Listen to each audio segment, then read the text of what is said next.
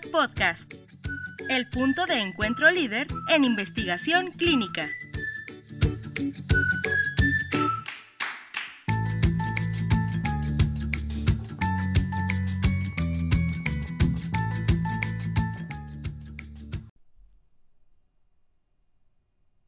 ¿Cómo están? Muy buena tarde.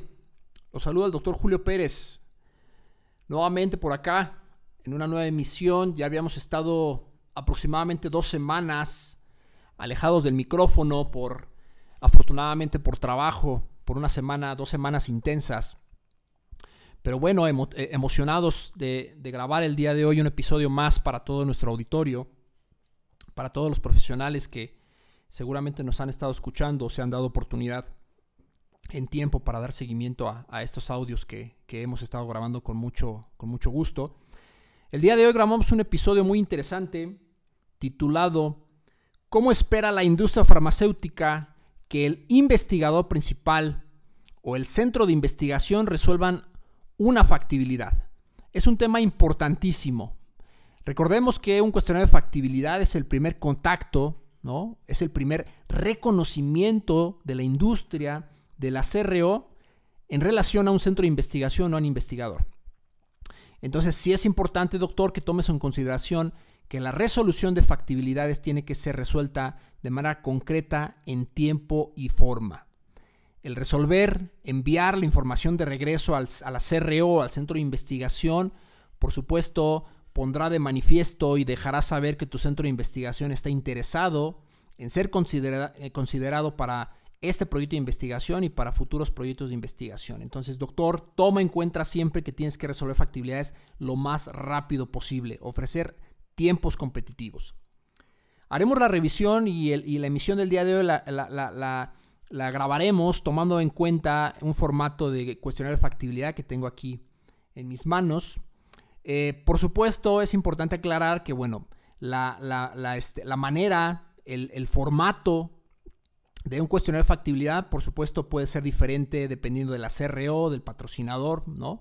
Entonces, lo que haremos es tomar en cuenta algunos puntos importantes a considerar en un cuestionario de factibilidad y haremos algunas observaciones como recomendación para todos los médicos o centros de investigación que hoy en día pues están dedicados a la resolución de factibilidades, ¿no? Comenzamos con una primera sección del formato. Regularmente los cuestionarios de factibilidad tiene una primera sección, ¿no? Una sección que podemos identificar como una carátula. Recuerda, doctor, poner la mayor información posible con la intención de que el patrocinador o el representante de la industria tengan acceso y, por supuesto, tengan la información lo más clara, precisa, legible posible para poder hacer un contacto inmediato con tu centro de investigación. En la carátula habitualmente te piden el nombre, los datos del centro de investigación, la dirección. Seguramente, y es posible que te pregunten los datos del investigador principal. Recordemos que el investigador principal, pues bueno, es la figura de mayor relevancia o importancia desde el punto de vista legal y médico para el patrocinador o la CRO. Esta primera sección, por supuesto, deberá contener la mayor de la información de tu centro de investigación con la intención de que, pues bueno, cuando ellos tengan la intención de hacer un acercamiento presencial, pues no tengan que trabajar o presenten limitantes al momento de querer hacer un primer enlace.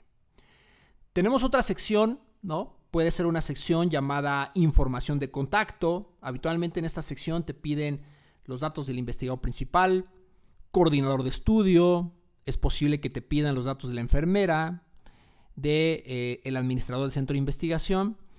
Y es importante que, bueno, de igual manera hagamos completar lo más posible la información con la intención de que, pues bueno, una vez que la CRO quiera hacer un acercamiento con el administrador del centro de investigación, posiblemente para revisar un contrato, para revisar el presupuesto, pues se tengan esos datos a la mano, ¿no? Muchas de las veces, doctor, y bueno, si tú trabajas actualmente como único responsable en tu consultorio, en el centro de investigación, pues bueno, tus datos o la información puntualmente del responsable del proyecto de investigación desde el punto de vista médico, pues bueno, deberá aparecer en la mayoría de las secciones con la intención de, reitero, la CRO y el patrocinador no tengan una limitante al momento de querer hacer un acercamiento, ¿no? Algunas veces te pueden llegar a preguntar si tu centro de investigación tiene centros satélites, ¿no? Puede ser una una opción. Algunos centros de investigación pueden tener algunas otras unidades de investigación que pueden funcionar como una referencia, tanto para llevar a cabo procedimientos médicos de gabinete que no se cuenten a lo mejor en el centro de investigación matriz, o pues pueden ser algunos centros de investigación que funjan o se encuentren bajo un modelo de red de centros de investigación, ¿no? Entonces es fundamental que tengas estos datos lo más completo posible para que, pues bueno, insisto, el patrocinador o la CRO tengan la información para un primer acercamiento. Tenemos otra sección importante que es prácticamente la población de los pacientes, ¿no? Y aquí me voy a detener un poquito.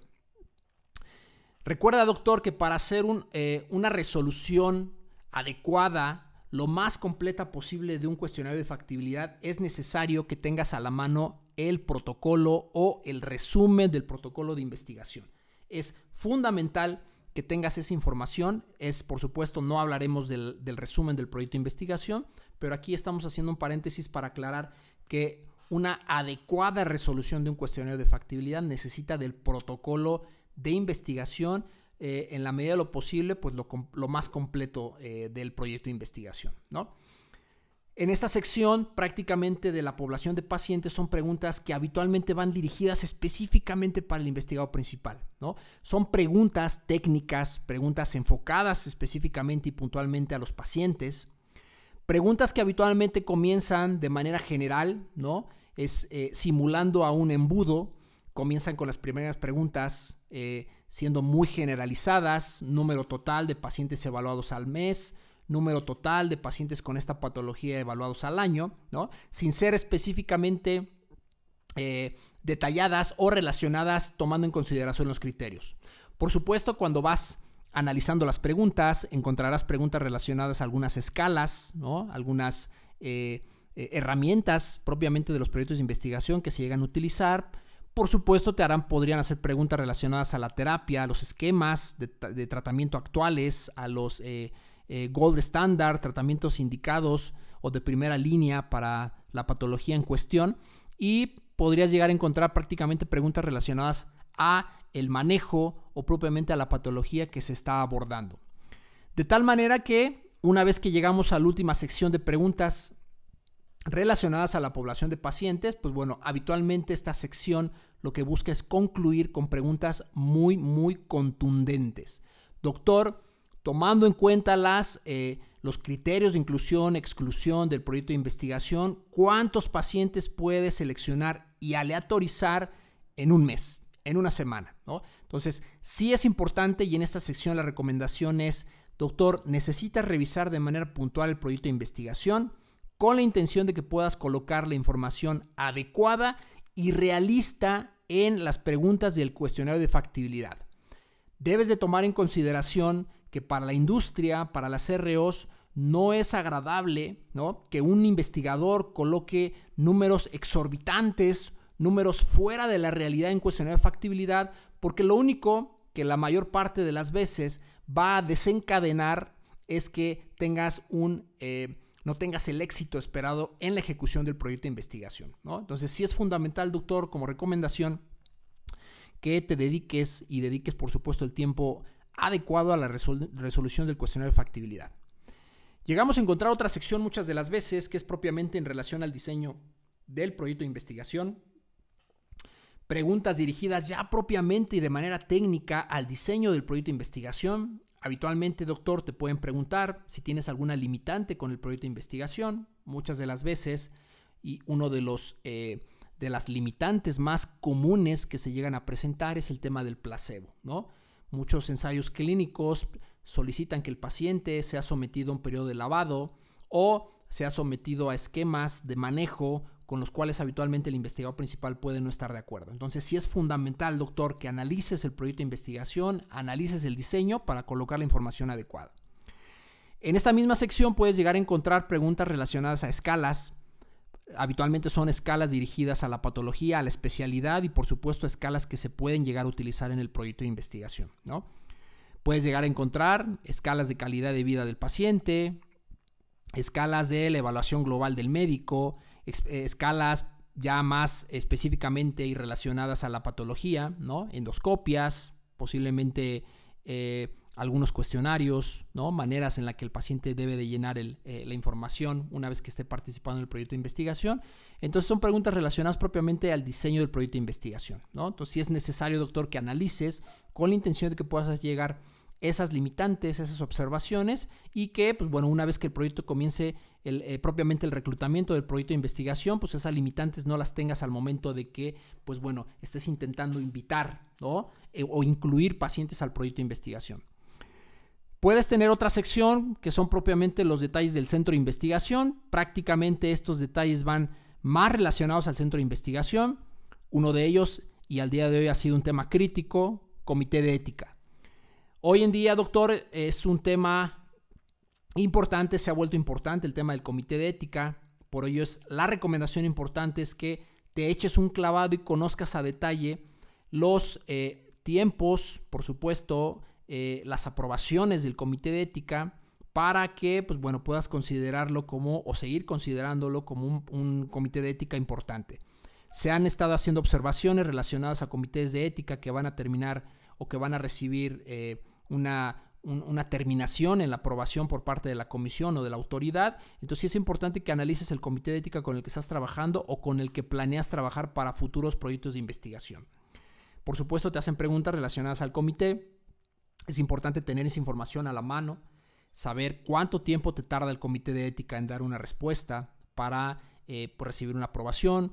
Por supuesto, habitualmente para la industria podrían llegar a ser relevantes los costos, ¿no? Los cargos administrativos que el comité habitualmente hace por cada revisión. Entonces sí es importante tomar en consideración esta información y tenerla a la mano. Puedes encontrar preguntas en esta misma sección relacionadas al manejo, a los fármacos que actualmente se encuentran disponibles en el país. Por supuesto, relacionado al tema de los contratos, cuánto tiempo, puedes encontrar una pregunta en la que te dicen, doctor, ¿cuánto te tardas en darme una respuesta para la revisión de un contrato del proyecto de investigación? Entonces, esencialmente puedes llegar a encontrar preguntas de manera puntual relacionadas a los tiempos de respuesta tanto del comité de ética como de tu centro de investigación. Entonces, sí es fundamental, como lo mencionamos al principio, que busquemos como recomendación, doctor, que busques tener una respuesta inmediata. Sabemos que como médicos habitualmente tenemos muchas actividades, sobre todo si tú, doctor, especialista, tienes actividades de consulta, procedimientos, es fundamental y recomendación que puedas delegar estas actividades a algún equipo de trabajo, ya sea una enfermera que actualmente pueda fungir como coordinador de estudio o bien algún otro subinvestigador de la misma especialidad con la intención de que puedas dar una respuesta inmediata y adecuada al patrocinador.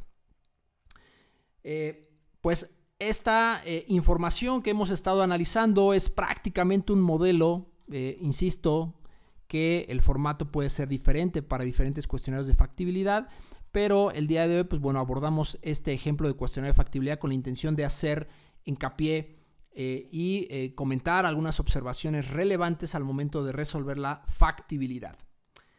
Espero que el episodio de hoy haya sido de su agrado, auditorio, podescuchas.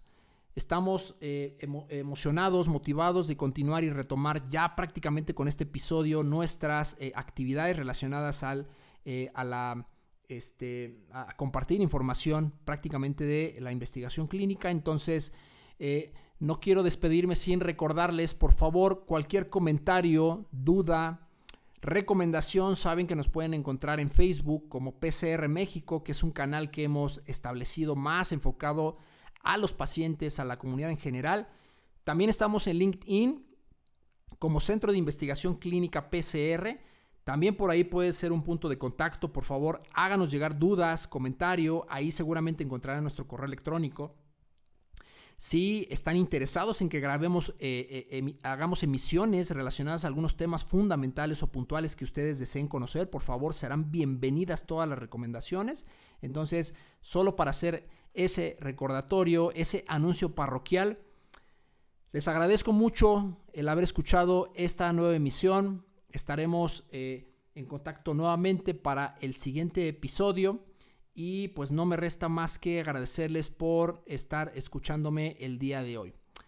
Les mando un cordial saludo y un fraternal abrazo. Se despide de ustedes el doctor Julio Pérez.